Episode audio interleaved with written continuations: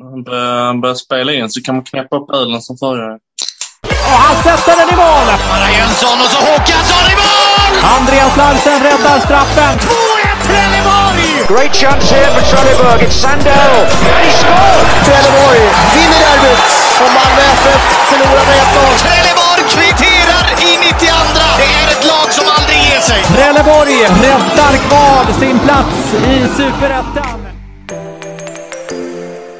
Yes, och eh, i detta avsnittet så har vi två Trelleborgs FF-supportrar, Anton Petersson och Ted Wingen Ahlström med. Välkomna till podden. Tack så Tack så mycket. mycket. Men var, var snäll nu Ted. Ted, Det är ju eh, andra gången för dig Ted. Ja. Lite bättre ljud denna gången när vi kör med Zoom hoppas jag. det lär det bli. Hur går det med ölen? Den är snart sänkt. Den är det. Hur många sekunder tar det från öppning till till tömning? Uh, ja, den är slut nu. Uh, jag vet inte hur lång tid det har tagit. Ja, det är starkt. Anton, eh, du har inte varit med på den innan. Men du har bönat gett om att få vara med. Ja, det, det har jag ju dock inte, men detta är lite min poddoskuld som tas just nu. Ja, det är bra. Du hade ju en, eh, du hade ju en sån här, du hade ju ett krav och det var ju att du, du fick klargöra hela den här gonorrégaten. Ja, jag vill att alla som, ska, som lyssnar på detta ska veta nu att jag har aldrig haft gonorré. Så, nu var det sagt. Nu är det liksom, eh, nu har jag klargjort detta. Ja, det var, då har vi det ur världen. Ja, Så jag, jag eh, är lite osäker på om du talar sanning nu Anton. är det så? Ja. alltså, Alltså, det finns ändå en uh, uns av sanning i alla låtar vi har sjungit på läktaren. Jaså? Du vet, det finns många låtar om dig också, Ted, men det är kanske ingenting vi ska ta i denna podden just nu. Hur många låtar finns det om mig? Det kan jag väl inte ta nu? Eh, Du kan ju nämna många. Jag har aldrig hört om det förutom ettan kom, tvåan kom, stolen kommer så småningom. Nej, men jag har andra på lager, förstår du. Den är på väg. Ja, just det. ja, men den är ju inte om mig. Jag gillar, jag gillar att det tog en minut innan vi började bara tappa tråden helt och bara snacka om allt. Nej, men ska vi vara lite men, allvarliga? eh, ja, vi eh, tänkte att vi har ju ett upplägg med lite frågor till er supportrar inför säsongen. Första frågan är hur tätt följer ni TFF? Du kan Vill du börja. börja. Ted? Nej, men börja du. Ja, jag eh, följer det ju väldigt nära så jag försöker ju vara på alla matcher jag kan, både hemma och borta. Och eh, det är väl inte många matcher jag har missat. Det kan vara, eh, 2018 var det bara, så det var två eller tre bortamatcher jag missade. Oj. Så det är jävligt nära, kan man väl säga. Mm, det får man säga. Det är imponerande. Det är starkt. Och. Och jag följer dem också så mycket jag kan. Kanske inte lika mycket som Ted, men eh, jag försöker gå på alla hemmamatcher. Nu får vi såklart inte gå in där, men eh, annars innan. Eh, annars försöker jag se TFF på tvn.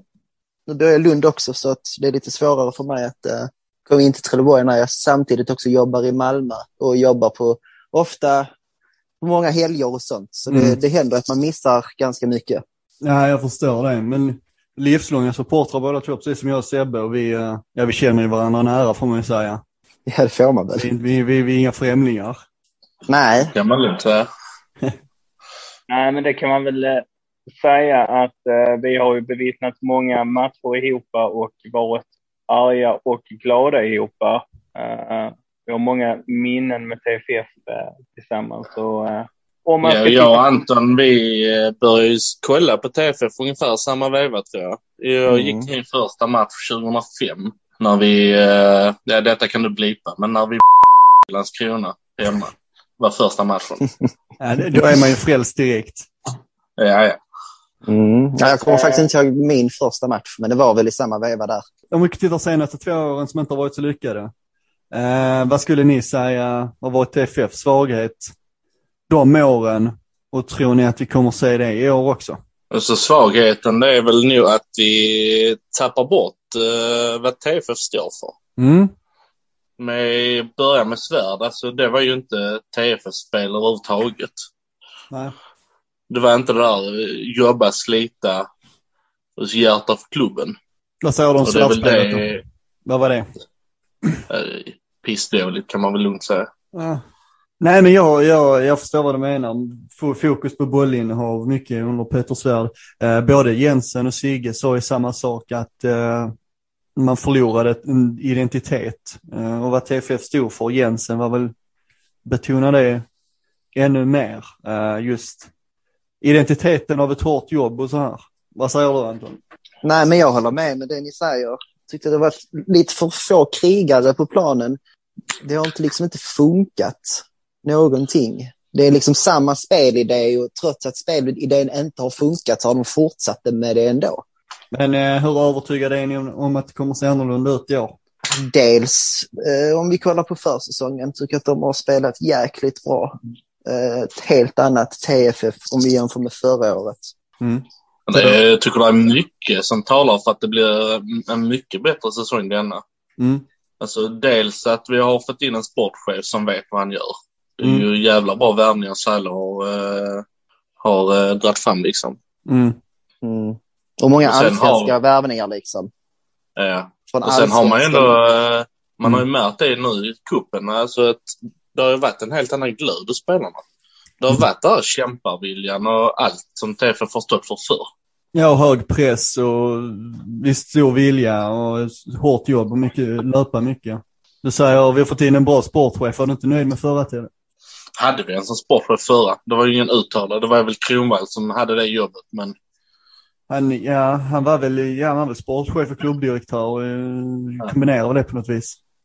Men han var nog listad som sportchef tror jag. Men nu har vi ju renodlad så att, att vi har någon som jobbar bara med sportcheferiet kanske, det kanske är delvis därför vi har sett en förbättring. ja, men det gör nu jävligt mycket. Men sen tror jag Salle har rätt karisma när det gäller förhandling med spelare och sånt. Så jag tror han, jag tror, jag tror det är, han är nog bra på att sälja in Trelleborgs FF. Jag tror han eh, kan vara bra, liksom när det gäller här övertyga någon att det är till Trelleborg de vill komma. Ja, men han har, han har ju, han är ju jävligt charmig kan man ju lugnt säga. Mm. Ja men det får man säga. Så att, eh, det spelar nu in. Han är ju väldigt omtyckt bland spelarna i truppen redan också. Mm. Ja precis, har ju precis ena foten kvar i omklädningsrummet mer eller mindre. De har nog mycket respekt för honom också. Mm. Absolut. Vad tycker Och ni det om... kommer man långt med. Mm. Vad säger ni då om spelarna som lämnat och spelarna som värvats? Alltså om eh, Peter är hel så kommer han göra en dundersäsong. Mm. Petar Petrovic, alltså den du tror mest på Ted? Inför, alltså, ja, alltså bara eh, hans inhopp mot Hammarby. Alltså, Mm. Han var ju... Det var precis som att han kom från Champions League in i en eh, Svenska cupen-match. Hade det inte varit för Liverstam så hade han eh, tryckt in 3-3 målet. Men till Iverstrands försvar så vill jag ändå säga att eh, den situationen är bara olycklig. För att när man, när man ligger under som TFF gör i det läget och flyttar upp laget. Egentligen står ju Liverstam på rätt plats där. Alltså det är bara fruktansvärt olyckligt. Ja, Det är inget man ska, kan lasta han för. Nej, exakt. Det är, liksom, exakt. det, är, det är jävligt svårt att hoppa undan bollen där, speciellt när han kommer i den höjden. Ja, och det är, det är ju en stark huvudspelare som ska ju stå inne i boxen när matchen står iväg. Eller när vi är i underläge så sent. Då är det ju där han ska vara. Det klart. Det blir fruktansvärt olyckligt, men Jensen pratade ju om att han tyckte att cupmatchen, han tyckte så här, i hans huvud var det en seger, trots allt, med, på grund av insatsen och så. Ja, Ja, alltså- Vi, alltså, vi åker till Stockholm, vi möter ett av de största klubbarna i Sverige och vi förlorar liksom knappt med 3-2. Mm. I en, liksom, vad var det, kvartsfinal va? Jajamän. Kvartsfinal i, uh, i Svenska cupen. Det är klart att det är en seger. Jag Mm. menar, jag trodde ju liksom inte att TFF skulle, jag tror att de skulle få däng, alltså på riktigt. Mm. Alltså att de skulle få bli totalt utspelade. Sen, Sen var det ju lite oturligt att vi var, spelade 11 mot 12 i den matchen kan jag tycka. Ja, domarna var väl lite, det var hemmadomare helt enkelt. Det är inget snack om den saken. Mm. Men se, förlust, men det blev, jag tycker ändå att det ser ut som en seger. Alltså, spelar riktigt bra det jag såg i alla fall. Var det också någon spelare du tänker på Anton när man tar nyförvärven? Alltså ja, såklart Peter, men jag tycker också att Offia har eh, startat jäkligt bra. Mm. Eh, gjort bra löpningar, varit målfarlig. När han kom så såg vi liksom, ja, men två mål på 22 matcher. Eh, det ser väl inte så bra ut för en anfallare, men jag tycker faktiskt att han har visat, visat att han har det som krävs. Eh, och jag tycker liksom de spelare vi har förlorat, vi har fått in bättre spelare helt enkelt. Inget Mm. snack om saken. Ja, det, det håller jag med om. Jag kände ju i början när Erik lämnade att så här, oj, det här blir tungt. Och sen kom eh, Amin och eh, Petar och Koesika och Blomberg och sen tänkte man inte så mycket på Erik Andersson längre. Nej, alltså visst han har varit jätteduktig i TFF och sånt, men jag, jag, jag kommer inte sakna han. Jag tror att vi har fått in bättre spelare helt enkelt. Vad säger du om Ni det? känner inte att det är något eh, tapp som, som känns för klubben? Så ni känner inte att det är något tapp för klubben som jag har tappat, alltså spelarmässigt? Nej, Nej, jag faktiskt har inte inte. sagt så mycket här, men uh, tror inte vi sak- kommer sakna någon. Det skulle väl vara Larsen i så fall. Mm. Den nya danska målvakten vet man ingenting om än. Nej, inte mycket. Det finns ju något uh, pissdåligt YouTube-klipp med massa highlights och lite sånt, men man ser inte ett skit på det. Nej. Vad säger ni om Blomberg då? Både Sigge och Jensen lyfte honom. Ja, han kommer göra det bra. Han kommer att vara uh, assistkung. Mm. Mm, tror jag också. 100 procent. Det ska bli spännande. Det är lite synd att han är, han är väl ändå ganska gammal nu. Eller hur gammal är han? 32? Han 33 är han väl? Mm. 33, ja. Han håller ju lite till såklart, men man hade ändå kunnat hoppas att eh, man hade kunnat finna lite tidigare. Absolut. Försäsongen som varit. Eh, vi har ju varit inne på det lite med Hammarby-matchen, men vad säger ni om försäsongen? Jensen och Sigge var närmast lyriska över hur TFF uppträtt under försäsongen. Alltså detta är ju den bästa försäsongen på väldigt, väldigt länge. Senast jag kände att vi hade en sån här bra försäsong, det var, tror det var året vi gick upp i superettan igen. Mm. Mm. Och jag, jag håller med. Jag känner liksom att försäsongen, jag tänker ju främst på Svenska cupen då, Mm. där vi har liksom eh, vi har mött allsvenska klubbar och slagit ut dem. Det har inte varit den vanliga träningsmatcherna mot ett danskt, eh, eh, danskt lag i tredje ligan, liksom. Mm. Utan det har varit matcher, viktiga matcher mot lag som kanske på pappret och eh, tabellmässigt ska vara bättre. Mm. Ja, helt klart. Det är två allsvenska lag som, eh, som TFF tagit sig förbi i kuppen liksom, i gruppspelet. Ja, exakt. Och liksom, kan de vinna mot ett allsvenskt lag så kan de vinna mot vilket superettanlag egentligen. Känner jag. Rent logiskt, absolut.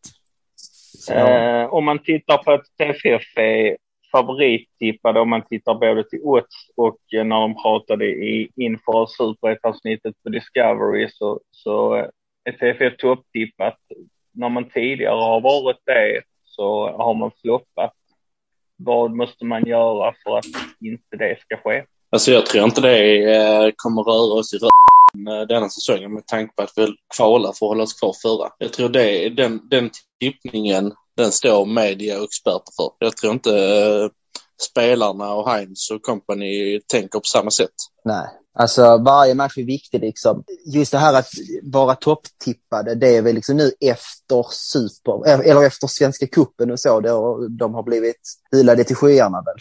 För innan var det väl, var de inte tippade att vara så högt uppe väl? Eller? Tittar man till oddsättningen så har ju TFF stuckit upp som en raket i samband med, framförallt efter Hammarby-matchen så stack man som en Mm. raket upp från 8-9 till 3-4. Så du har absolut en poäng i det du pratar om, eh, Anton. Mm. Att, eh, Svenska cupen och insatsen där eh, har nu påverkat samtidigt som man har plockat in meriterade namn. Korsika tror jag också fick rätt många och eh, höja lite på ögonbrynen just med hans poängskörd. Men tror ni, tr- tror ni att eh, det finns kvar en ängslighet i truppen efter de senaste tunga åren? Tror ni det kan finnas någon sån här, lite så här, eh, ja men ni vet som det kan sitta i väggarna lite grann? Motgång på motgång. Nej, alltså, ju- just nu så tror jag att de bara är hungriga efter försäsongen. Jag tror inte att de tänker alls på hur det liksom såg ut förra året. Och de har fått tillbaka självförtroendet. Det skulle jag gissa på i alla fall. Och det har man nästan sett på planen också. De har visat liksom hunger. Mm. Det har inte varit det här eh, höjdbollarna till, eh, till anfallaren och så blir det liksom ingenting av det. Utan det har varit snabba pass, snabbt pass, passningsspel och många löpningar och sånt. Så jag tror bara att de är hungriga. Jag håller med Anton där till fullo faktiskt. en smart kille. Vilken lagdel tycker ni ser starkast ut inför säsongen? Mittfältet för mig. Mittfältet och anfallet. Ja, mittfältet skulle jag också säga. Speciellt utommittfältet med Blomberg och eh, Peter. Mm. Mm. Och eh, en, snabb Håkansson som kan komma in i slutet ifall det behövs liksom. Det, det ser ut lite som ett allsvenskt mittfält, om man säger så. Ja, Och det tycker jag ser jäkligt spännande ut. Mm. Eh, Det är liksom spelare som säkert hade kunnat gå till en, en, en allsvensk klubb eh, och fått eh, kanske lite bättre betalt och så. ja men Eh. rätta mig om jag har fel, men Peter hade väl anbud från allsvenska klubbar också har jag hört. Det snackades Ja, men det är om Degerfors. Han snackades Ja. om Degerfors, att de skulle plocka med han upp. Vem, vem f vill spela i Degerfors? ja. Sebastian Olsson. Det är risk att du gör Degerfors-supportrar förbannade om de lyssnar Anton. Så, eh, så, eh, så vem f spelar Degerfors? Vilken lagdel ser svagast ut då, tycker ni? Jag tror inte det. Jag tycker inte det är någon direkt svaghet så. Det skulle väl vara i så fall om Hampus eh, får nerver igen och börjar tappa bollar när serien drar igång. Eller en Isak Jönsson som inte är riktigt perfekt med fötterna. Det skulle väl vara det. Annars så kan inte jag hitta något direkt som man kan gnälla på. Nej, och jag håller helt med. Det skulle vara, för mig skulle det vara försvaret och eventuellt målvakt. Eh, nu har vi liksom inte sett nya dansken i målet än.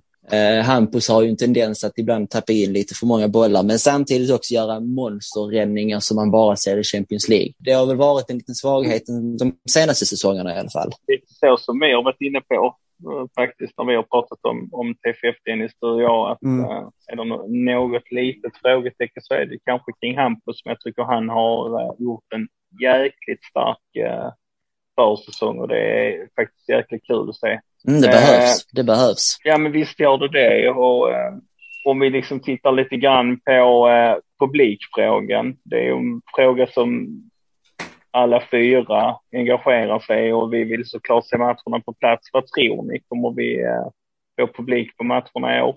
Ja, alltså publik kan vi nog... Eh, det kommer ju... De har ju eh, satt ut så steg A, B, C och så vidare liksom. Där nuläget är ju ingen publik och sen nästa steg skulle vara typ 10 av arenorna med avstånd, inga kiosker öppna, bara lite publik och sen har de ju steg vidare, kanske 25% eller vad det var, öppna kiosker och så vidare. Mm. Så att blir läget bättre så kommer det komma publik. Det är jag garanterad på. Tror ni det blir det då? Tr- alltså, skulle ni, tror ni är, är, är kvalificerad gissning att det kommer komma publik på Långavallen i år? Eller på... Ja, i alla fall eh, 10 av arenan längre in på säsongen. Ja, och det tror jag också. Men jag tycker överlag att de har varit jävligt dåliga när det kommer till det här publikfrågan och sånt på sportevent. Jag menar, nu jobbar jag liksom i, i hjärtat av Malmö på Triangeln och där står ju folk och köar som ett par jävla galningar för att handla godis och helt onödiga saker. Och jag tycker liksom att vi, vad kan vi ta in på Bångavallen? 10 000 ungefär. Mm. Nej, Och- eh, vad är gränsen är Nio. väl på... Nej, fem och fem kanske det är nu. Alltså sex. Alltså det är Ja, men vi inte- säger 6 000 ja. då. Vi hade, jag tror vi hade dispens för sju och fem i allsvenskan. Ja.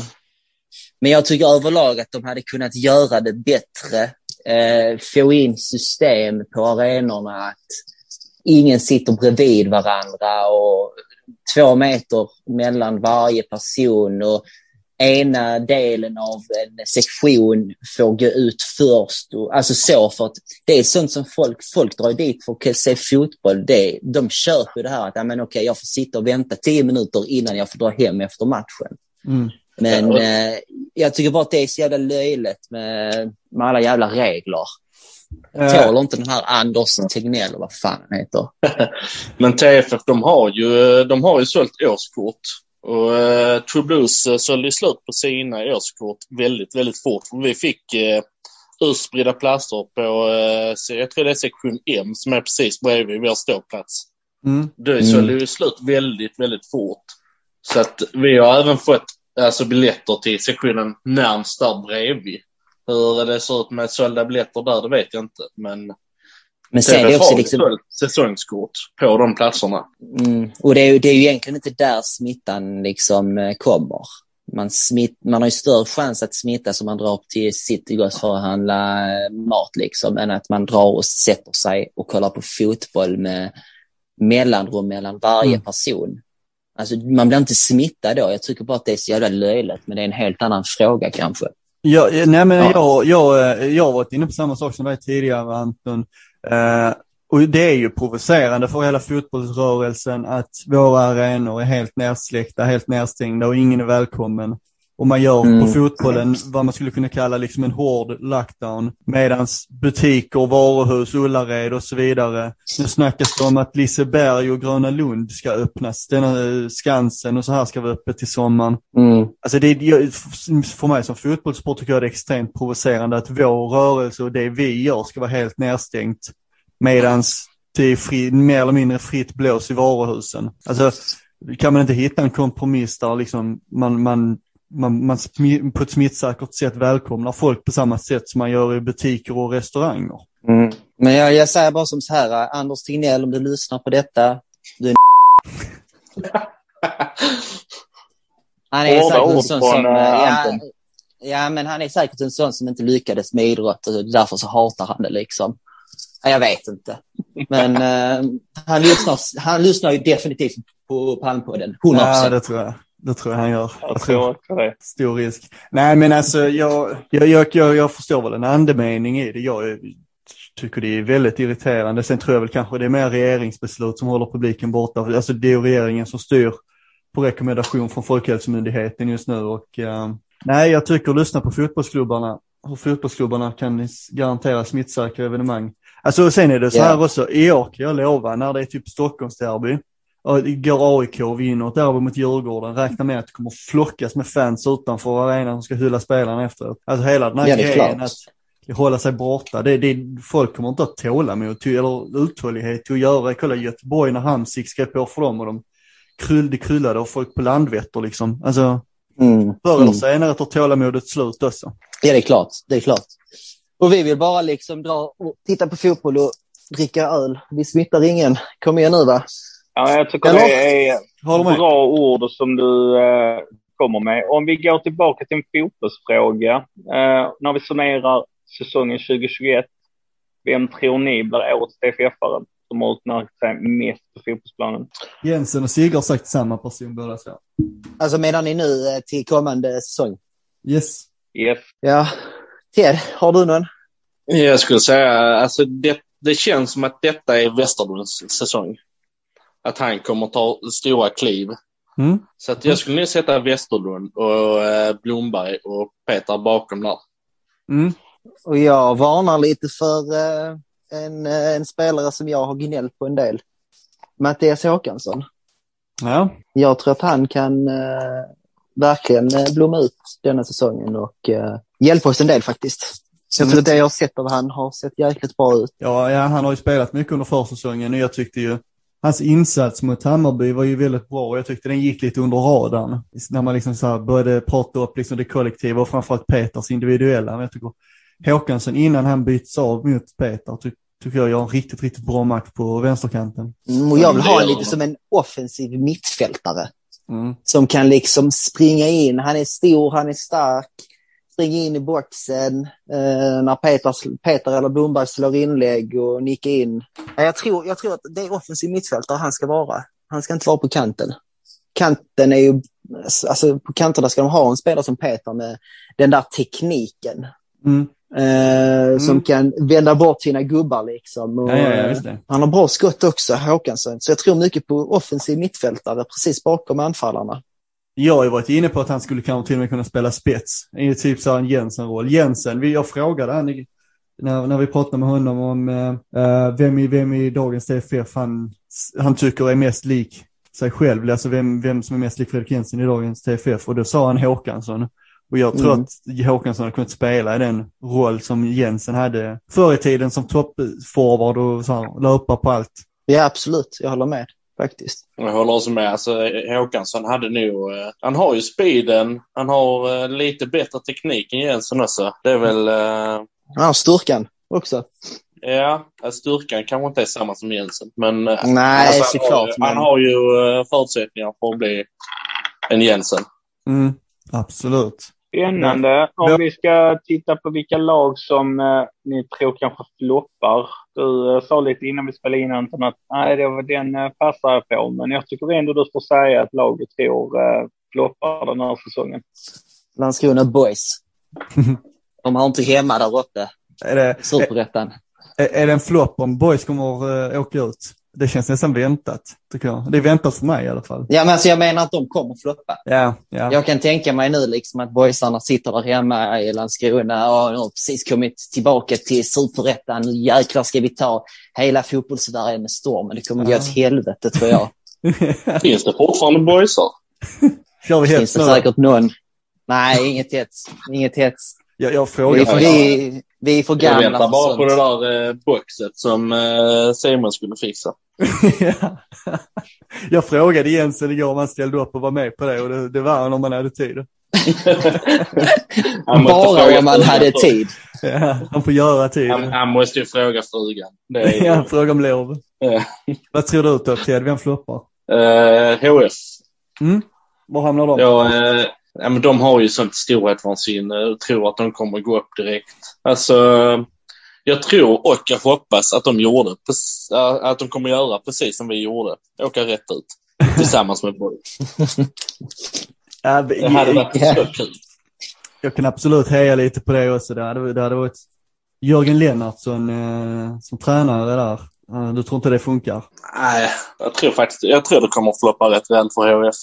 I Ja. alla fall att de kommer att hamna på nedre halvan. Och TFF då, vilken slutplacering hamnar de på? Eh, vi eh, kvalar uppåt. Trea, ja. Anton då? F- mellan fjärde plats och sjätte plats. Mm. Eh, jag hoppas såklart att jag har fel, Mm. men jag tror något sånt. Vad tror ni? Säg, säg då varsitt lag som kommer före TFF i år. Säg då varsitt lag som ni tror kommer före TFF i år. Ja, då får jag väl kolla, för jag vet inte ens vilka lag som spelar i. Det är detta jag menar, jag har så jävla dåligt koll på sånt här. Uh, Norrby kanske. här. Norrby vet fan alltså. Men eh, Ja, men Norrby lär ju vinna utan problem. Uh, de lär det va? Nej, Men eh, jag tror eh, Sundsvall kommer att komma före. Mm. Mm. Och Sundsvall och eventuellt Jönköping kanske. Mm. J Söder är inte jag så jättesåld på denna säsong faktiskt. Mm. Nej, men det var ett lag som jag kände igen här. Det var därför jag sa det. Ju lite Nej, fram... men det, Brage tror jag så kommer att vara där uppe Mm. och fightas så faktiskt. Mm. Med Reinholdsson på topp. Ja, han lär väl inte spela så mycket ja, med tanke på sin skada och ny, nyopererad och sånt. Men Mm. Hade han spelat så hade Brage vunnit. Ja, det är ju en olycklig situation för honom, men vi hoppas ju att han eh, är tillbaka så snart som möjligt. För att köra gamla anfallare. Då har eh, du fått göra din eh, podd-debut Anton och Ted har fått gästa igen. Eh, ni Vadå, är- stort tack för att ni ville vara med. Är det inga tittarfrågor? Vad fan är detta? Eller läsarfrågor? Du kan ta din egen. Har du, har du inte tittarfrågor till Ted eller någonting? Ni kan ställa till varandra varsin.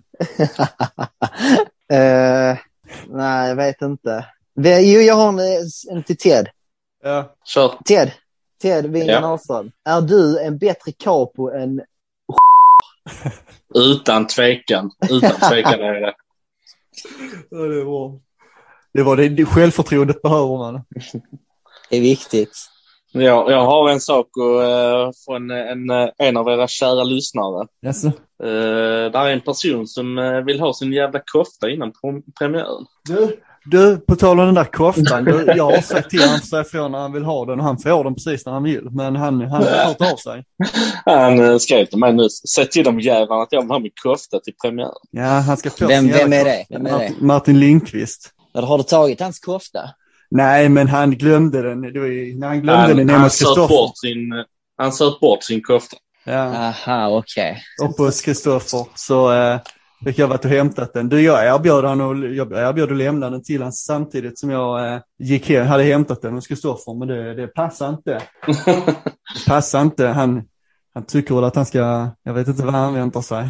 En specialservice. jag, jag har en uh, fråga till dig Anton. Ja, hit, hit me up eller vad man säger. Var, eh, var på Vånga tycker du att eh, vi ska stå? Uppe i fållan som vi står nu eller på en kortsida? Eh, nej, men där vi står nu. Du tycker det? Inte ens om Ja. vi får en lite finare eh, läktare med tak på kortsida?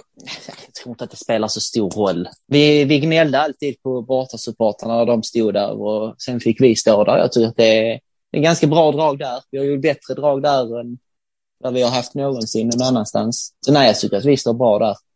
Jag kan tycka att det, jag har ju hellre kortsida, gärna med tak Mm. nu på östra. Och där är ju eh, tankar om att vi ska flytta och få en läktare med tak, typ liknande den i Jönköping. Mm. Och då ser jag, alltså jag tycker det är bättre för oss att växa som eh, fans liksom. Att det, det blir en ståplats på hela Vångavallen. Ja, men du vet, det är mycket snack och liten verksamhet med sånt, Eddie. Ja, vi får väl Det ska se. mycket, ja, det ska mycket till innan det är... Det är väl säkert 45 när de bygger ut den.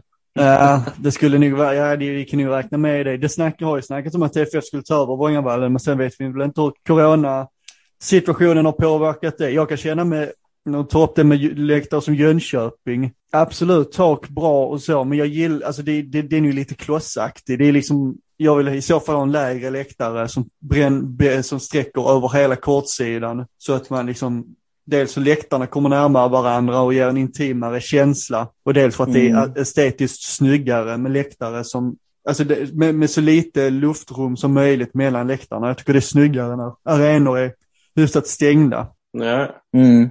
Men där, det- där, går ju, där går ju lite mer äh, tätare, alltså lite mer diskussioner nu om var vi eh, som klack ska stå. Mm. Och där är ju massa tankar om eh, att det kanske ska vara servering och sånt bakom läktaren och kanske alkoholtillstånd och lite sånt. Mm. Det är Jo, tidigt, det tidigt står det än, men eh, där är ju mycket prat om det just nu inom eh, föreningen. Ja, det, men det kan vi, vi får hoppas vi kan stå och svinga bägare med starkbira på matcherna inom kort då. Det är ju lite trist att stå där med folkölen, men eh, vem vet? Det kanske är på gång. Mm. Eh, Vi får hoppas på det snackas om det i bästa. alla fall. Ja, det snackas om det i alla fall, ja. Vi hoppas på det bästa, ja. Det har du rätt i, Anton. Vi, vi tackar för att ni ville vara med och ställa upp. Det blev ju lite spontant. Det är lugnt. men Det var jättekul att ha med Eh, er. swish, vem av er swishar? Ja, det, det får vi se. Du eh, ska swisha to Blues på nummer, ska ta upp numret här. Jag gör det. Jag kör då. Ja, alltså jag menar Eh, mer swisha liksom. to Jag, Blues på nummer 123 431 8978. ja, och jag håller med. Gör det. Swishar av. 0708 129 249. Med, med, namn, med namn och adress kan ni skicka i eh, meddelandet på Swish 100 spänn till True Blues. Numret som Ted rabblade upp. Så Vi lägger, ut det på, vi lägger ut det på våra sociala medier också. Yes. Ja. Tack så hemskt mycket för att ni All, ville vara med all grabbar. eh, Varsågoda, eh, tack själva. hjärtat. Tack så mycket. Tusen Ted. Nu är vi på sluttampen av TFFs motståndare. Mm. Ska vi göra så att vi åker till staden som du tycker så fruktansvärt illa om, Borås, och ja. eh, pratar om Norrby IF, inte Elfsborg denna gången. ja, precis. Vi drar till eh, Norrby. Ja du, vad har vi egentligen att säga om Norrby? Har väl inte haft en, Eh, har väl inte haft en eh, superbra försäsong. Eh, förlust mot Öster, förlust mot Degerfors, Förlorat mot Varberg, eh, kryssat två gånger mot Örgryte, förlorat mot Jönköping, förlorat mot Gais, vunnit mot Lindome och vunnit mot Assyriska Turab. Eh, kanske inte de mest namnkunniga lagen att vinna över. Så lite tveksam eh, försäsongsform får man säga på Norrby. Eh, kom 11 i superettan förra året på 34 poäng. En stark placering får man ändå säga för lilla Norrby. Eh, där man såklart inte har så höga förväntningar. Noterbara spelarförluster. Abdelrahman Saidi som har gått till Degen. Adil Titi som har gått till Göteborg. Eh, Krasniqi till Örebro. Eh, och så Akpoveta, anfallaren som har gått till någon klubb nere i Saudiarabien. Eh, noterbara värvningar. Den man här till mest vill är väl såklart Anton Kajtoft från Jönköping.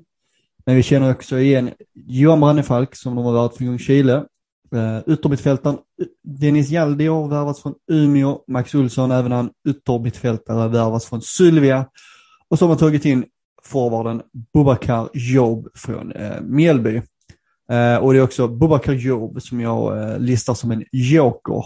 Ingen lysande säsong i ÖIS förra året, men han var ju inte värdelös heller. Han är ju fortfarande ung och utvecklingsbar. Har väl målsinnet även om han behöver fila och förbättra de eh, offensiva spetskvaliteterna. Men kan han göra det så kan han bli faktiskt riktigt bra i eh, Norrby tror jag. Eh, och så en förväntad startelva ska väl, ska väl kunna ge er också. Anton Kajtofts är väl självskriven i det målet. Abbas Mohammad och Viktor Berg i mittlås. Alex Krasniqi högerback och vänsterbacken är jag lite osäkrare på. På mittfältet Ja, det är ju såklart Ivo Pekalski som fortsätter spela där. Eh, Savolainen bredvid honom. Eh, och eh, Benjamin Arapovic, även han på innermittfältet. Så vi har tre man i innermittfält med Pekalski, Savolainen och Arapovic. Och eh, längst fram då, vad sägs om Robin Strömberg som forward med Bubakar Jobi på en kant och Rasmus Örqvist på den andra. Och vad säger du om Norrby, Sebbe? Nej, men jag instämmer väl i det du säger att eh, försäsongen har väl inte sett så lovande ut. Man har ju bantat ner sin trupp ganska kraftigt. Man pratade om det att man hade kanske lite för stor trupp förra säsongen, eh, gjort sig av med en hel del spelare. Tungt tapp, jag vet inte om du nämnde Sean Sabakar som spelade mittback. Eh, är klar för Degerfors. Eh, jag tror han var kapten också, om jag inte minns mig. Om det kanske är Savolainen som är det. Men Sean eh, Sabatkar blir ett tungt tapp. Eh, en av Superettans bästa backar i, i fjol. Mm. Uh, Johan Brannefalk uh, får man väl ändå nämna. Byter, uh, byter Ljungskile mot Norrby. Uh, går från en liten klubb till en, inte ännu mindre, men en klubb med mindre historia kan man väl säga, men kanske en klubb som är betydligt bättre än Chile i dagsläget. Så det ska bli spännande att se vad Johan Brannefeld kan göra där. Eh, annars så är det väl det stora noterbara att Anton Kajtoft, en stor favorit för mig, eh, var etta i Söder fram till att skada sig kvalet mot oss 2017 mm. och sedan haft en tuff resa. Fått nöta mycket bänk. Väljer därför att flytta till Norrby. Det, han är ju för mig det är det som sticker ut allra mest i uh, Norrby. Bland nyförvärven? Ja, det måste jag säga. Ja. Jag tror att Anton Kajtoff kan rädda ganska många poäng till, uh, till Norrby denna säsongen. Mm, om han, ja, ja, hittar han formen han hade innan kvalet mot oss så är det ju en, uh, han var ju en allsvensk målvakt då, där gick ju rykten om allsvenska storklubbar för honom på den tiden så att uh, där finns ju en nivå i honom och frågan är varit skadad länge, eh, eller var skadad länge efter, eh, efter kvalet mot oss. Har väl aldrig riktigt hittat tillbaka och eh, varit tvåa i Jönköping sen han blev hel.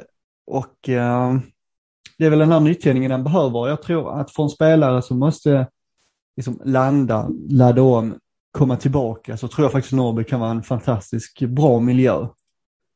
Just med lugnet som omgör föreningen och att det är en förening med väldigt liten kravbild. Jag tror att det kan passa bra för en spelare med lite okänd status, men där högsta nivån väl ska vara väldigt, väldigt hög. Så att, eh, ja men det är värvning jag också tror väldigt mycket på. Ja, alltså Job lär ju säkert om han eh, tar det här sista steget så lär han kunna komma hyfsat högt upp i skytteligan tror jag. Är säkert god för tio mål i superettan åtminstone. Så att jag tycker väl att Norrby, Norrby, Norrby liksom. Jag eh, tror inte man kommer sist som eh, mediatipset har varit för Norrby. Tror någonstans att man kommer hamna där man brukar mm. hamna. någonstans precis ovanför eh, valstrecket neråt så att säga. Mm. Ja men jag... Eh... 10, 11. Ja.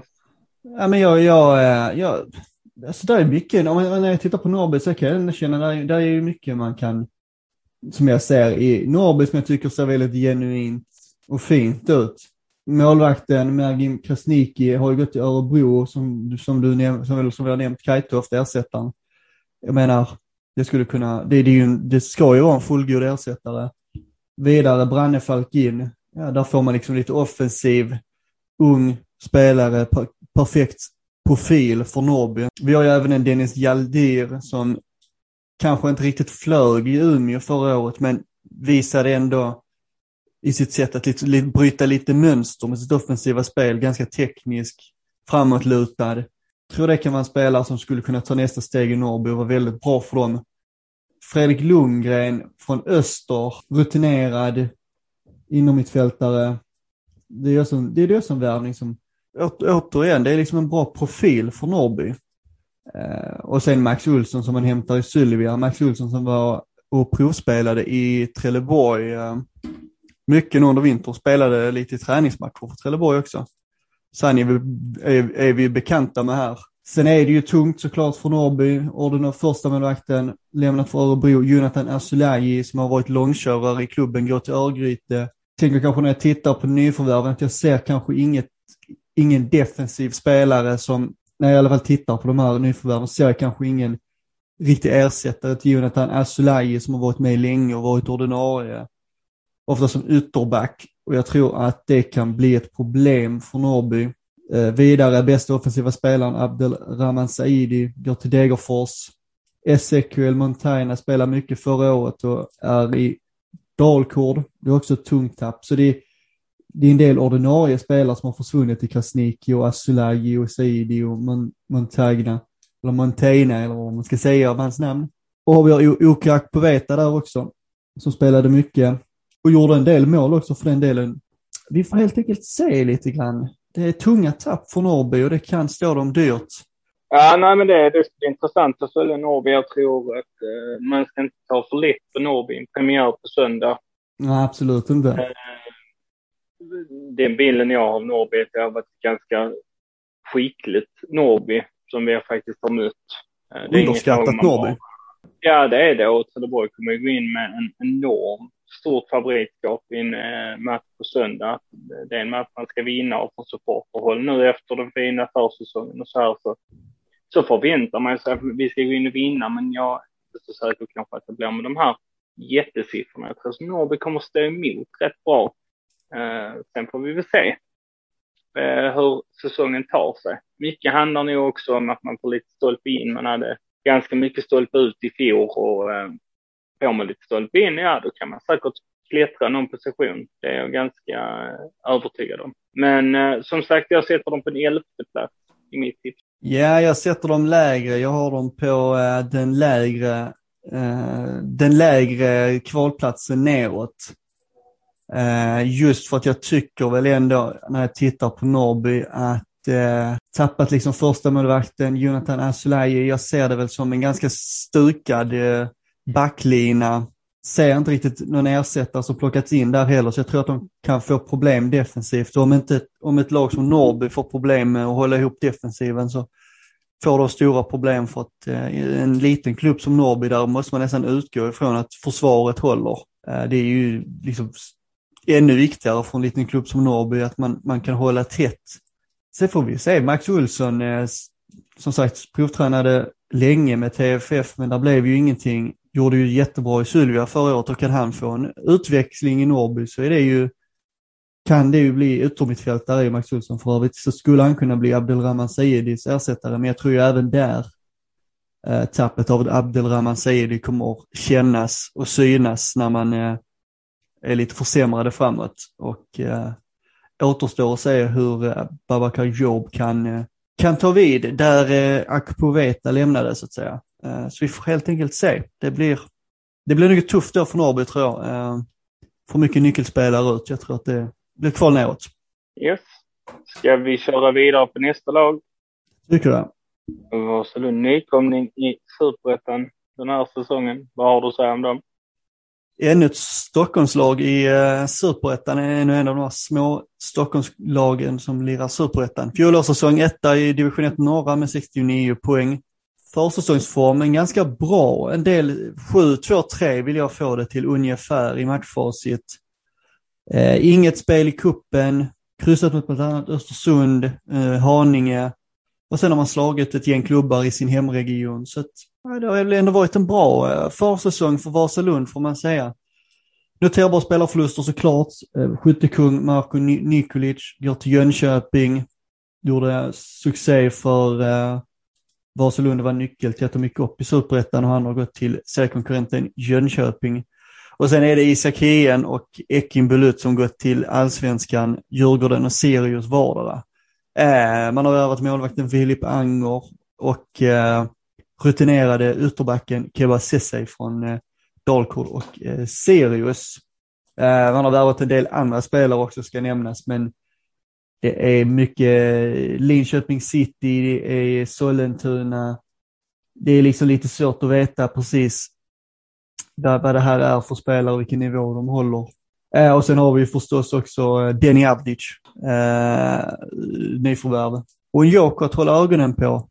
Jag tänker den här gamla succégubben som spelade åt Åtvidaberg för många år sedan, Imad Satara, som vi hittar i eh, Vasalund. 36 år har han hunnit bli. Eh, en gång i tiden var han en riktig succélirare i allsvenskan, så att det ska bli spännande att se han tillbaka i eh, i, uh, i svensk eh, elitfotboll helt enkelt. Se vad han kan uträtta. Säger du Sebbe? Nej, men du är väl inne på ganska mycket kring Vasalund. Man tar 69 poäng, men eh, det som jag kanske är lite på ögonbenen var att man gjorde hela 88 mål förra säsongen. Uh, helt sjukt facit egentligen. Uh, sen får jag väl opponera det lite grann att man har faktiskt slagit både AIK och Djurgården i träningsmatcherna inför säsongen. Mm. Uh, och det får man väl ändå säga träningsmatch och träningsmatcher, men det är, det är starkt att slå både, båda två storklubbarna från Stockholm uh, sådär på ett bräde. Uh, tycker det är intressant att uh, Elias Domas uh, stannar kvar i klubben. Som jag förstått så har han det väldigt, väldigt bra och många som pratar om honom att han mycket väl kan bli allsvensk nästa säsong om han bara rider vidare på den vågen han hade under förra säsongen. Uh, mm. Nikolaj Vasic, uh, som mm. spelade i Akropolis förra säsongen, uh, har kommit in och han gjorde väl nio mål i Akropolis, gick sen till Regina i Serie B eller CC, så att vad de, vad de spelar nu mer. Men Serie B eller CC.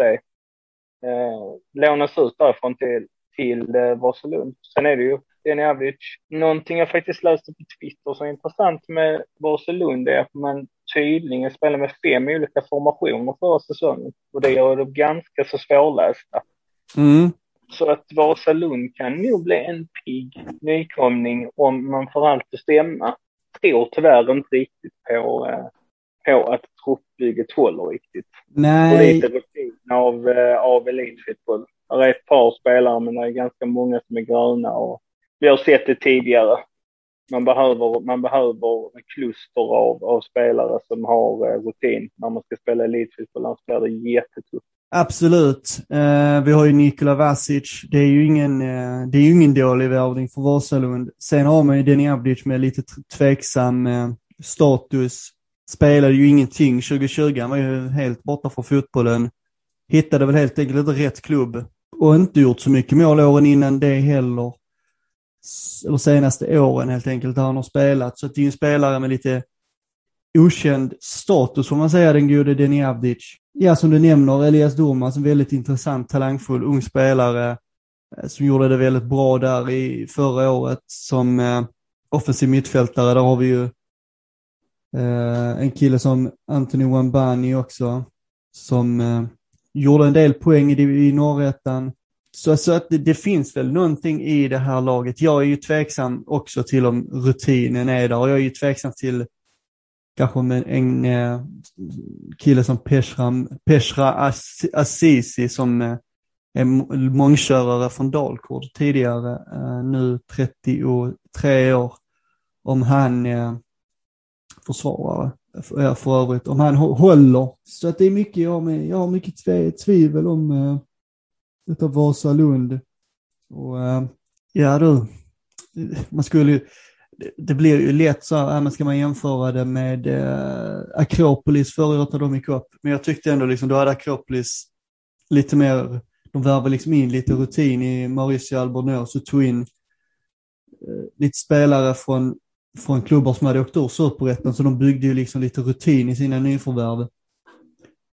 I Vasalund ser vi inte riktigt samma, eller inte riktigt den värvningsstrategin, utan jag tror att de äldre spelarna som ska liksom lyfta med rutin, jag tror att kommer de kanske inte riktigt göra. Jag får inte känslan av det i alla fall. Denny Avdic tror jag är ganska färdig. Jag tror inte han har så mycket att ge.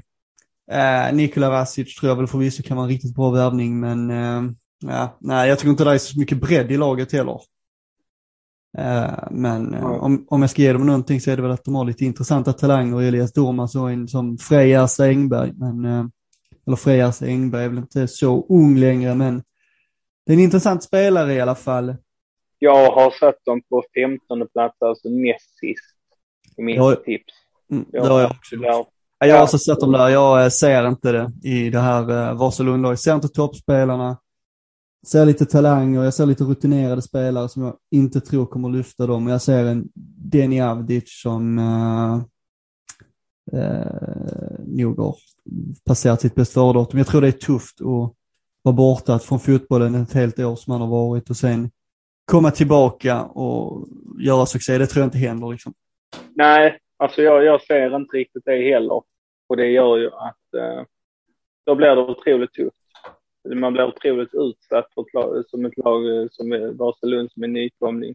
Eh, och då, eh, då blir det tyvärr division 1 2022 för dem.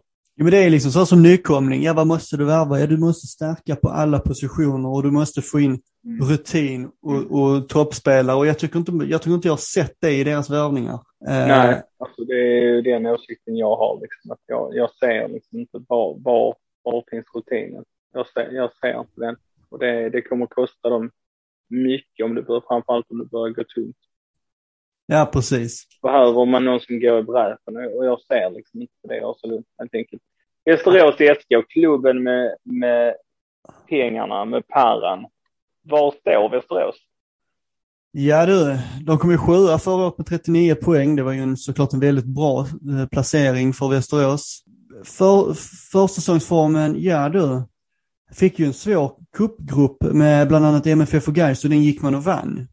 Eh, slog ju bland annat Malmö och sen gick man ju väl hela vägen till semifinal i, eh, i Svenska cupen genom att slå Degerfors i, eh, i kvartsfinal. Visst var det så? Visst var det så, efter förlängning Precis. Så att. Ja, precis. Så att där är ju en eh, mersmak i Västerås nu efter den här försäsongen och de har kanske lite samma känsla där som vi har i Trelleborg kan jag tänka mig. Eh, I träningsmatch har de ju förlorat mot Sirius och Vasalund eh, och hade ju in, egentligen ingen chans mot BK Häcken i semifinalen, men ändå, de gick hela vägen dit som superettanlag. Eh, noterbar spelarförlust, ja, där är ju en spelare att ringa in på förlustkolumnen för Västerås och det är ju såklart Monga Simba. Eh, och sen skriver jag faktiskt på deras nyförvärv, där eh, markerar jag faktiskt noterbara värvningar. Där tycker jag faktiskt inte att det är någonting speciellt eh, som de värvat in som, som jag tycker verkar särskilt intressant eh, på förhand. Och som förväntad startelva. Anton Fagerström i mål. I mittlåset hittar vi Lager Bjelke och Sean Sabetka. Eh, Lager Bjelke. Lager Bilke, ingen aning om man uttalar det namnet. Jag har garanterat helt fel stavas i alla fall Lager Bielke. Eh, ung spelare i alla fall. Eh, genombrottslöfte listar han som, som kommer få sitt stora genombrott i Superettan i år. Almström Tetti, eh, rutinerade David Engström kommer utgöra ytterbackar. På mittfältet Simon Johansson och eh, Albin Sporrong centralt med Pedro Ribeiro med förflutet i Frej och Orlando City på kanterna. Och, eh, eh förlåt, just det, Pedro Ribeiro på en kant och allround-spelaren tillika talangfulla Kevin Kustovic på andra kanten och så längst fram Filip Troner bredvid Viktor Prodell. Eh, och en joker, det håller jag Filip Troner som eh, den här, det här klubbhjärtat i Västerås som är en otroligt dukt, duktig offensiv mittfältare och anfallare. Jag tycker det här är en spelare som är liksom toppklass i superettan. Eh, en riktigt duktig offensiv spelare på den här nivån. Jag tycker att han kanske till och med skulle kunna platsa i en mindre klubb i allsvenskan. Så han tycker jag att man ska hålla ögonen på i Västerås. Vad sa du så? Nej, men jag är väl lite inne på sa- samma bana som där, alltså just att man tar sig vidare efter, eh, många om och men där mot Degerfors i semifinal är otroligt starkt. Eh, för, för att reformera med så här, Sean Sabatkar som jag pratade om i Norrby, eh, han spelar ju givetvis i, spelade givetvis i Västerås. Han har lämnat för Degerfors. Eh, tungt, tungt tapp för VSK att tappa honom. Så att jag får reformera mig och be om ursäkt att jag har skrivit in det på fel. Annars är det ju... Ja men, det, ja, men jag satt ju här i deras, just det. Men det, det, Ja, ja, min, ja, det, jag har lite fel på övergångarna ibland för att källan jag använde när jag skrev eh, lite noter, not, så här, eh, anteckningar till inför superettan. Det är man inte lika uppdaterad som superettan.ses lista, det är därför jag har fel på dem ibland, men det stämmer ju. Sejan Sab Sabat, Sabetkar spelar inte i Västerås nästa år, han går till Degerfors. Så det var bra att du tog den. Ja, det känns skönt. Det känns Ja. skönt. Annars är det väl eh, Monga Simba som, eh, som eh, lämnar, eh, som lär, han kom in som en frisk fläkt tillsammans med Victor Prodell under hösten i fjol och lyfte faktiskt VSK. Känns spontant som att VSK håller i stålarna. Jag undrar hur mycket man har bränt av Lindelöf-pengarna. Blir lite oroad när man ser värvningarna in. Att det kanske har gått en del stålar till att betala skulder och så vidare och eh, det verkar inte riktigt som krutet finns kvar. Du, ja, jag och sen, ha nej förlåt, förlåt. fel. Nej förlåt. Jag kan ha fel. Jag kan ha fel i det. Men eh, ja, jag, jag, och Victor Prodell blir inte, han blir inte yngre. Uh, är jätteduktig på superettanivå. Prodell är en bra vär- värvning där i höstas. Men uh, funkar inte Prodell i år. Jag är lite tveksam på Västerås. Alltså jag tycker inte Västerås har, alltså jag, det var nog ett av de lagen jag gick igenom som jag kände så så, då är jag färdig. Det har skrivit otroligt lite på Västerås kan jag säga också. Jag tycker inte där är så jättemycket noterbart. Jag tycker framförallt att det är inte så mycket på gång. Nej, Det är Nej, klart, alltså, en stark försäsong som man, där är uppenbarligen någon som kommer att överraska i Västerås. Men liksom Simba ut, egentligen inte ersatt av någon. Vi har Filip Troné som uppenbarligen kommer att vara, den, vara offensivt otroligt viktig för dem, för han kommer ju behöva bära tyngre lass nu när Mongo Simba har lämnat, och det är ju, eller Monga Simba. Inte Mongo, Monga. Det, och det är ju inte bara Monga Simba som har försvunnit bland de offensiva i, i Västerås. Du har ju till exempel Karvan Safari eh, som har varit där i många år och varit med ända ner i division 2, med, med, eller förlåt, division 1 med klubben. Eh, och, och varit där liksom 2015 och gjort väldigt mycket mål för dem och gjorde, gjorde ju trots allt sex mål på 21 matcher förra året. Och han, han har lämnat. Så där har du sex mål ut. I Monga Simba har du ett par mål till ut. Och det här har man liksom inte ersatt direkt. Utan det, så det blir ju ett större, större tyngd på Filip Tronés axlar och jag undrar om han kan ta det lasset med tanke på att han har varit lite skadebenägen. Så jag är, jag är osäker på Västerås över 30 omgångar om man är, eh, om jag tror, om jag verkligen tror att det här kommer att hålla. Jag är väldigt tveksam. Jag tycker det ser tunt ut och jag tycker jag ser stjärnspelare som, som lämnat och som inte ersatts. Alltså jag är tveksam till det här faktiskt. Väldigt tveksam till det här. Trots cup, cupframgångarna till trots liksom. Ja, och ska vi då prata tips kring VSK så har jag ju vägt in lite grann att man har ett fungerande lag eh, och verkar vara väloljade. Var inne på att sätta dem längre ner i tabellen, men fick då en känsla av att mm, fast kanske på del håller en säsong till och Troné får vara hel och så jag slutade faktiskt i att Västerås slutar åtta Mm. den här säsongen och jag eh, var inne på kanske lite lägre, men jag någonstans när jag satt och tittade igenom laget så tänkte jag nej, de slutar. De slutar liksom mitt i tabellen. Ja, jag satt dem som sjua. Jag, jag tror att de behåller den placeringen. Hade det inte varit för deras starka försäsong hade jag skrivit dem betydligt längre ner. Men jag tycker det känns som det här Västeråslaget har någonting som jag inte ser. Och som vi kommer se under säsongen och som de visat i Svenska Cupen. Eh, Lager Bielke, återigen ingen aning hur man ska uttala det namnet. Född 2000, spelat mycket på försäsongen och kommer säkert ha sitt genombrottsår i år. Du har ju en del rutinerade Emil Skog som spelar mycket förra året och är kvar där. Pedro Ribeiro, eh, Brian Spann, Simon Johansson. Simon Johansson mittfältare som spelar mycket för dem förra året. Ribeiro, Brasse, eh, som var i typ Frej tidigare i Superettan. Så jag tänker liksom att där, där finns ju någon, där finns liksom någon form av stomme i Västerås, får man ändå säga, i de här spelarna. Men jag tror ju inte på... Eh, jag, jag, ser ju inte, jag ser ju inte någonstans i det här laget årets Monga Simba som liksom kommer få det att lyfta. Det ser jag inte. Och jag tycker det är bleka nyförvärv. Det är väl lite så med Västerås SK också att eh, det har varit lite tveksamt ekonomiskt för bandysektionen och de är ju samma förening.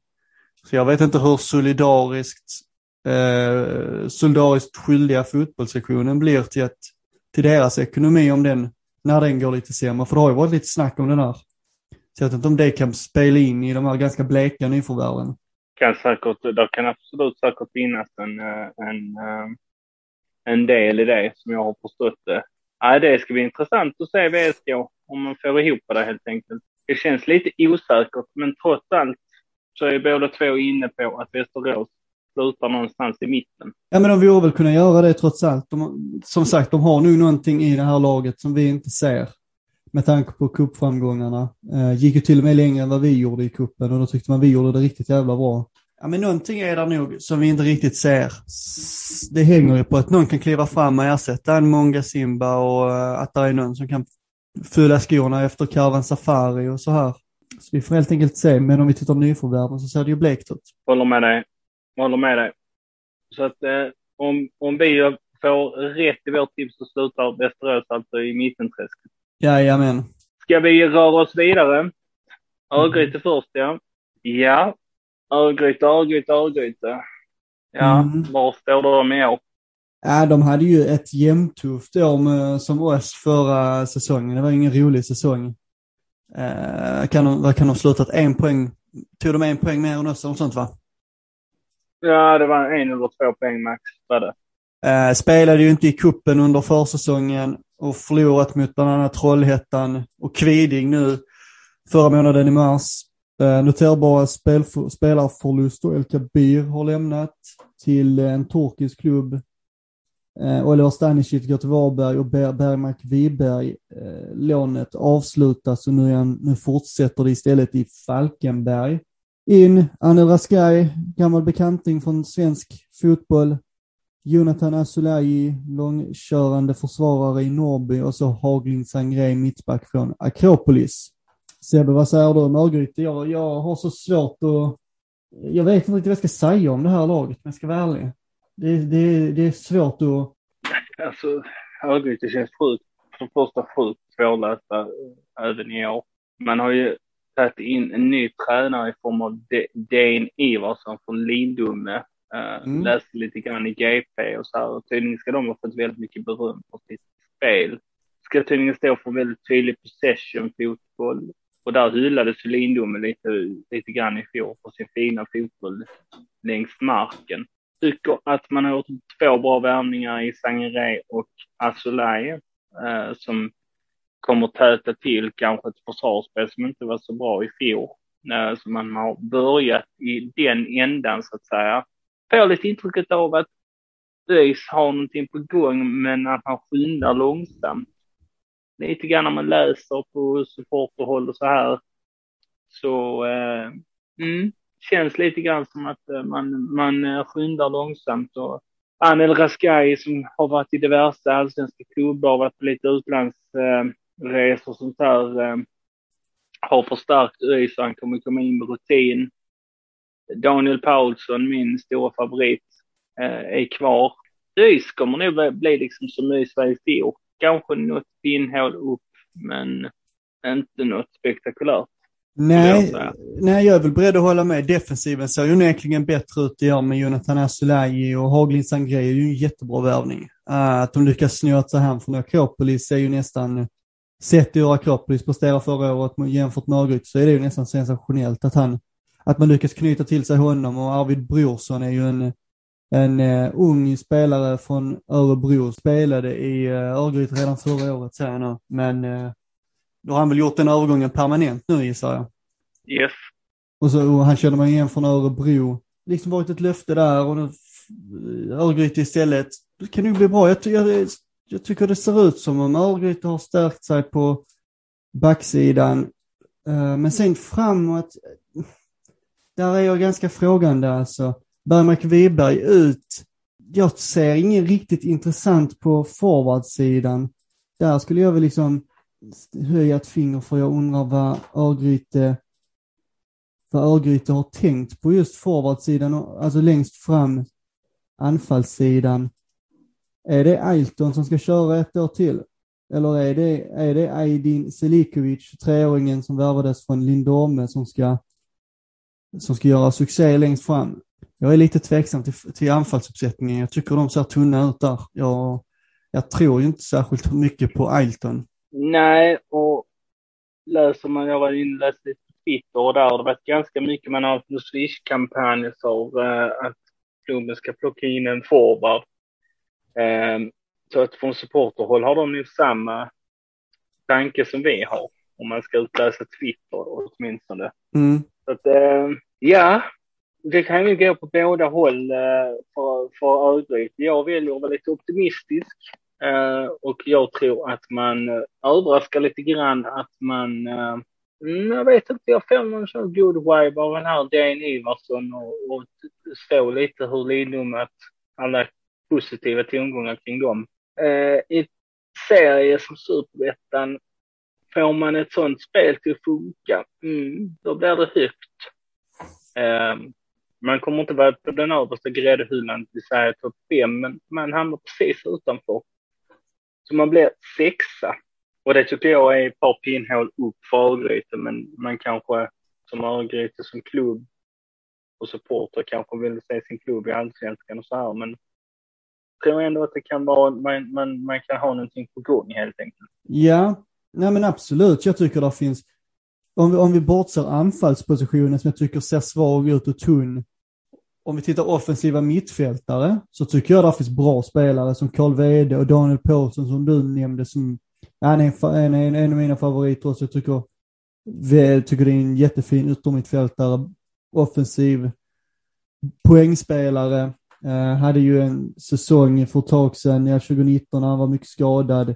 2020 blev väl inte vad det skulle vara, uh, för, uh, även för Daniel Paulsson, men det känns som han kan komma tillbaka starkt 2021 och han är, bör vara räkna med. Jag tror Kevin Ackerman, 01 som gjorde det ganska bra förra året. Han hade väl en eh, punkt på 24 matcher, tre mål, tre assist.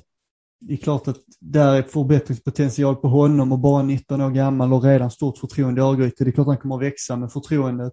Så om vi tittar på de offensiva mittfältspositionerna under forward, där vi har liksom vd, Ackerman eh, och då förstås Daniel Paulsson, så tycker jag att man ser bra ut där och man ser bra ut i backlinjen, även om den kanske kan vara lite tunn.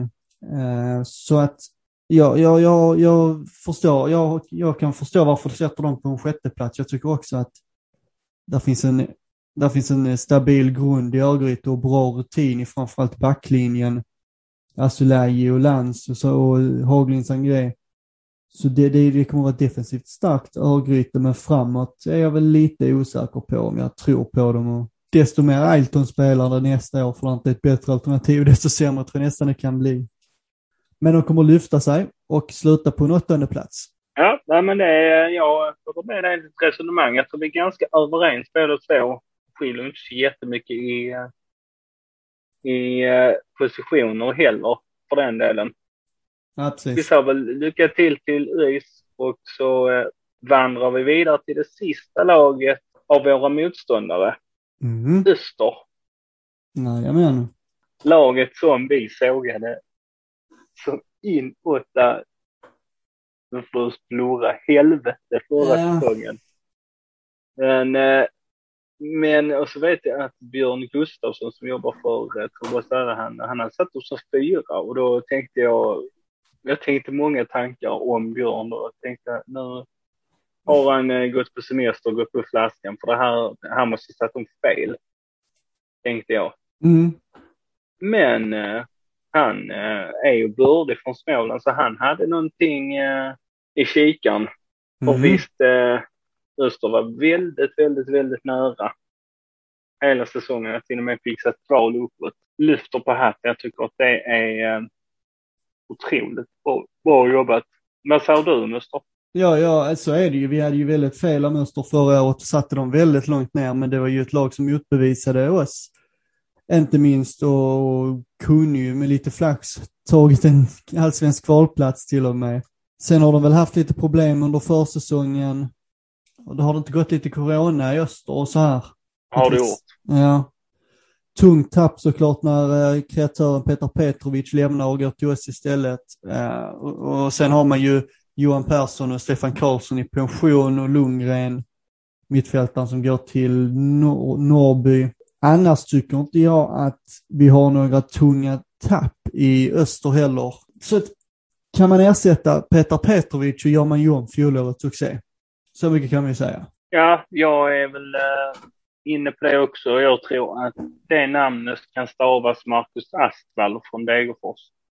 Definitivt. tycker att det, jag skrev det in eh, i mina anteckningar att jag tror att Marcus Astvall är en uh, miss från Degerfors att släppa. Jag tycker det är en jätteduktig fotbollsspelare. Även John Stenberg från Dalkurd uh, hade lätt kunnat spela allsvenskan, det lilla jag har sett av honom. Har mycket unga lovande talanger. Dennis Velic, gammal tro, trogen spelare i Öster och tränare där.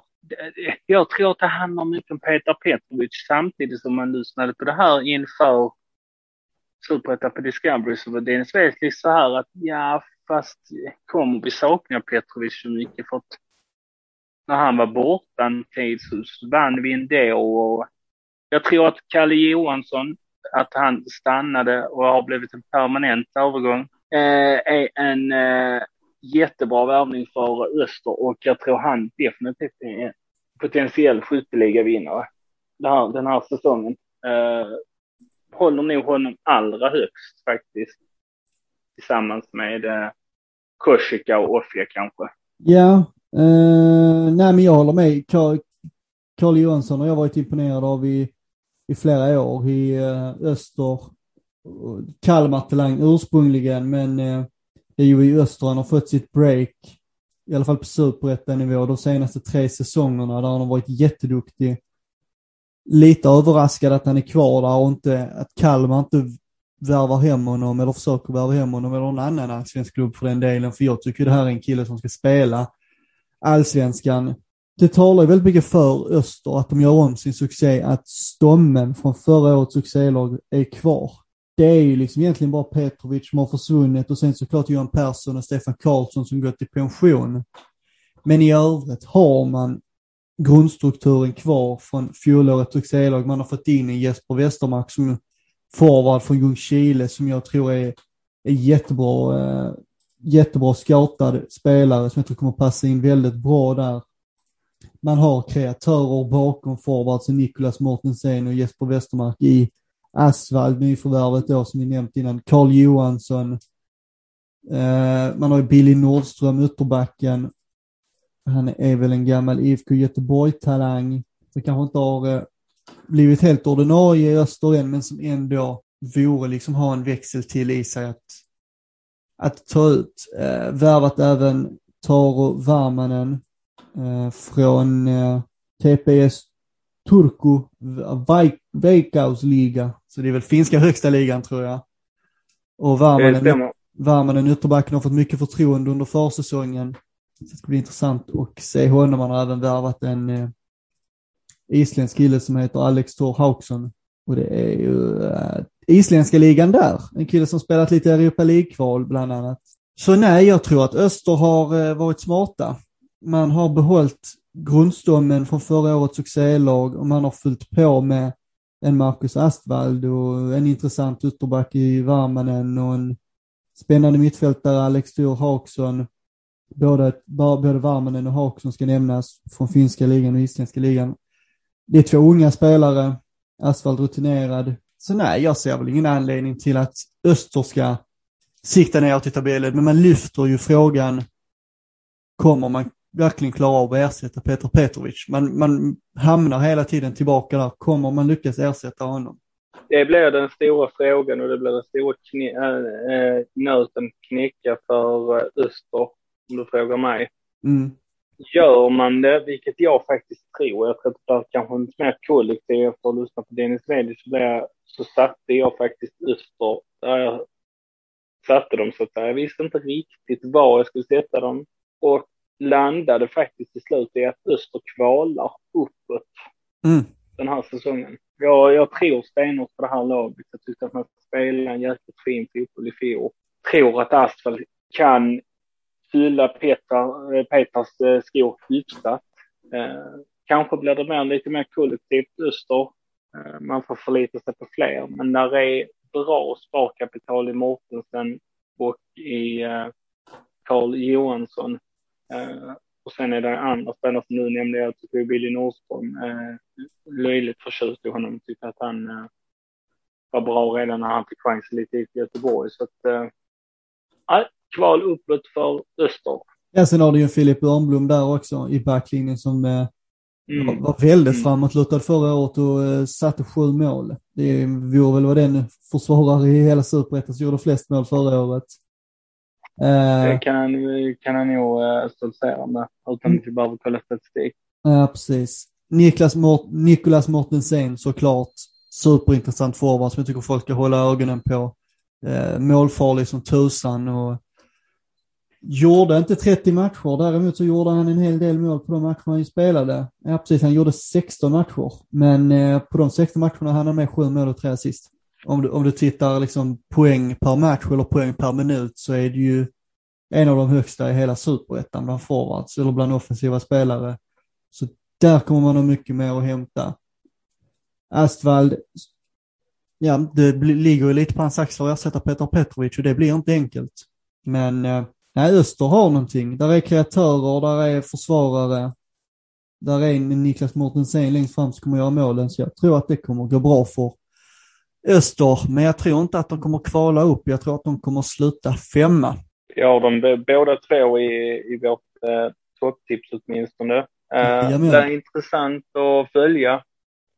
Och eh, med det sagt om Öster så har vi faktiskt bara ett lag kvar. Och jag tänker att, och då har vi faktiskt bara ett lag kvar. Och jag tänker att eh, vi har ju faktiskt skrivit att vi ska släppa tre avsnitt, men vi kör på ett fjärde va? Vi lämnar TFF ditt eget avsnitt va? Nej, jag tror vi gör det. Det känns väl bäst om TFF får vara del fyra för sig själv. känns så. Så att eh, hoppas att ni har tyckt att de här eh, avsnitten med våra kommande motståndare har varit intressanta. Kommentera gärna på inläggen vi lägger upp. Saker vi behöver tänka på. Ljud och sånt här vet vi redan om att det kanske inte är som det brukar vara. Men lite synpunkter på ja, saker vi kanske har missat eh, och så vidare. Alltid kul att få lite feedback eh, på saker som man eh, ja, men som man kan missa. Att vi är mänskliga, även vi, och man kan missa så här sista minuten där ni har fått, ja, transferlösa kan ju fortfarande gå till klubbarna och så vidare. Så att, eh, in och likea. Och eh, glöm inte bort att lyssna på avsnitten som vi har släppt lite nu på löpande band. Är man som mig lite krasslig och måste vara hemma från jobb så är det ju ett koppel av avsnitt och, och lyssna ikapp om man inte har gjort det. Och eh, så får vi hoppas att eh, vi tar en seger på, eh, på söndag helt enkelt. Men med det sagt så eh, ses vi i avsnitt fyra. Då får ni ha det gott